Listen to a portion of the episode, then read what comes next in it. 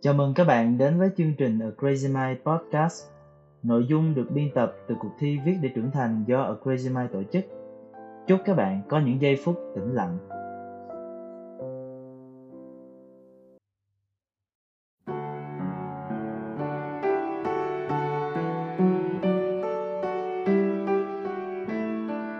Gửi một chút tâm tư từ thế giới của rối loạn lưỡng cực Tác giả Heliophilia Đôi lời Rối loạn lưỡng cực là một triệu chứng gây ra sự biến đổi cảm xúc không ổn định. Người bệnh chuyển từ cảm xúc hưng phấn sang cảm xúc ức chế. Có tính chất chu kỳ xen kẽ giữa hưng phấn và ức chế. Chúng đều bộc lộ trong điều kiện đột phát, không có lý do rõ ràng để xảy ra. Tôi là một trong số họ chứng kiến và trải qua tất cả sự túng quẫn. Họ khao khát được yêu thương, mặc dù luôn khiến bản thân đau khổ. Điều này khiến một vài người cảm thấy khó hiểu và thậm chí là xa lánh. Nhưng tôi tin, ai cũng xứng đáng được yêu thương, kể cả những kẻ tồi tệ nhất của thế gian. Tôi chỉ cần một ai đó thôi. Ai đó để thương, ai đó để ôm vào lòng mỗi khi yếu mềm, ai đó để mình bớt khoảng trống. Nhưng mà có ai ở đó không? Thật ra, tôi có rất nhiều người ở đó. Tôi biết khi mình cất lên câu đấy, dù là ở đâu đi chăng nữa, vẫn sẽ có người hồi âm lại. Chỉ là sự hồi âm ấy. Bước đi của nó đến màn nhĩ tôi là cùng rồi. Thứ hồi âm mà tôi cần, có lẽ hơi ích kỷ và khó khăn một chút. Đấy là hồi âm có thể chạm đến trái tim. Đến bộ thần kinh trung ương đầy khó xử của tôi Vốn dĩ chúng đều sạch sẽ và đẹp đẽ, đỏ tươi như cách chúng tồn tại với ý nghĩa cho tôi được sống. Nhưng sao mà tôi chẳng hiểu nổi. Đôi lúc bâng quơ ít nhiều, tôi cứ nghĩ chúng bị ai dăng lên một tấm màn nhện rối thật rối. Là mấy tấm màn tơ của những con nhện vỏ cây thuộc loài Cairostris darwini sống trong các khu rừng trên đảo Madagascar, thứ mạng khó phá hủy và đương nhiên là rất dai.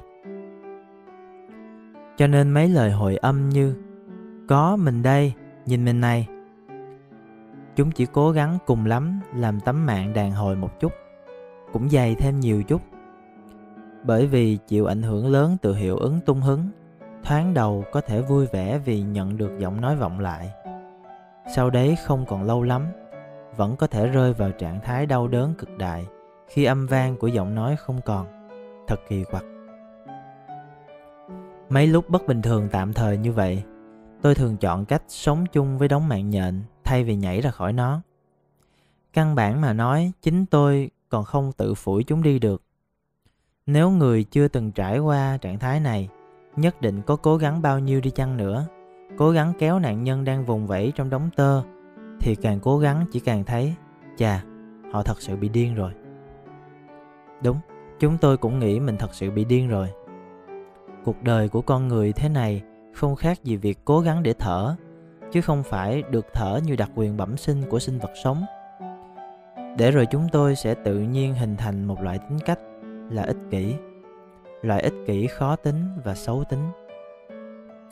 Chúng tôi luôn cần sự nhẫn nại.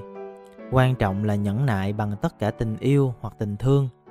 Nhẫn nại vỗ về và giữ chúng tôi lại trước khi để chúng tôi tự bò đến thùng bom khối to đùng đâu đó trong cuộc sống. Nhẫn nại, kể cả khi chúng tôi có ra sức chạy trốn khỏi vòng tay của xã hội điên rồ. Khi chúng tôi tự nhảy xuống một cái giếng như cái giếng của Haruki Murakami, chúng tôi tình nguyện. Nhưng sâu thẳm theo nó là cần một sợi dây thần hay một cánh tay níu kéo lại và nói mình ở đây. Chúng tôi cầu nguyện Chúng tôi cầu nguyện một sự cứu rỗi cho việc làm ngu xuẩn của chính mình. Nghe phiền nhiễu thật nhỉ?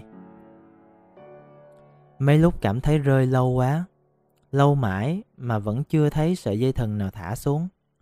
Lâu đến mức độ sâu của giếng sắp chạm đến cực hạn rồi. Tự nhiên thứ gọi là nước mắt khẽ vụt khỏi đáy nhãn cầu lấp lánh, tan biến thẳng giữa không gian ngập tràn đầy bóng tối đâu đó sẽ có tiếng nói yếu ớt. Này, có ai ở đó không? Ai cũng được, làm ơn. Ai cũng được, nói với tôi đi, một chữ thôi. Ai cũng được, ai cũng được cả.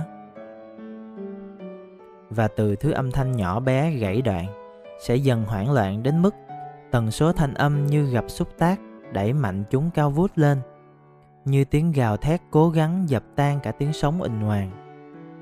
Làm ơn đấy, có ai ở đó không? Có những người sẽ đến, sẽ nói có, nhưng chẳng mảy may thấy bất kỳ sợi dây hay bàn tay nào xuất hiện. Vì họ không đủ kiên nhẫn tìm kiếm thứ gì đó đủ dài để kéo trái tim đã chớm nổ tung dưới kia. Có những người sẽ đến và không nói họ chỉ lặng lẽ tìm cách vượt qua đội dài cả ngàn feet để bắt lấy chúng tôi. Những kẻ đáng thương nhỏ mọn. Đây mới là thứ chúng tôi cần. Vậy nên, gửi đến ai đang có người bên cạnh bạn, luôn rơi vào trạng thái tôi cho là kỳ quặc tạm thời như thế này. Hãy nhớ, nếu cậu đã chọn có mặt ở đó, làm ơn, nhẫn nại với họ một chút. Được không?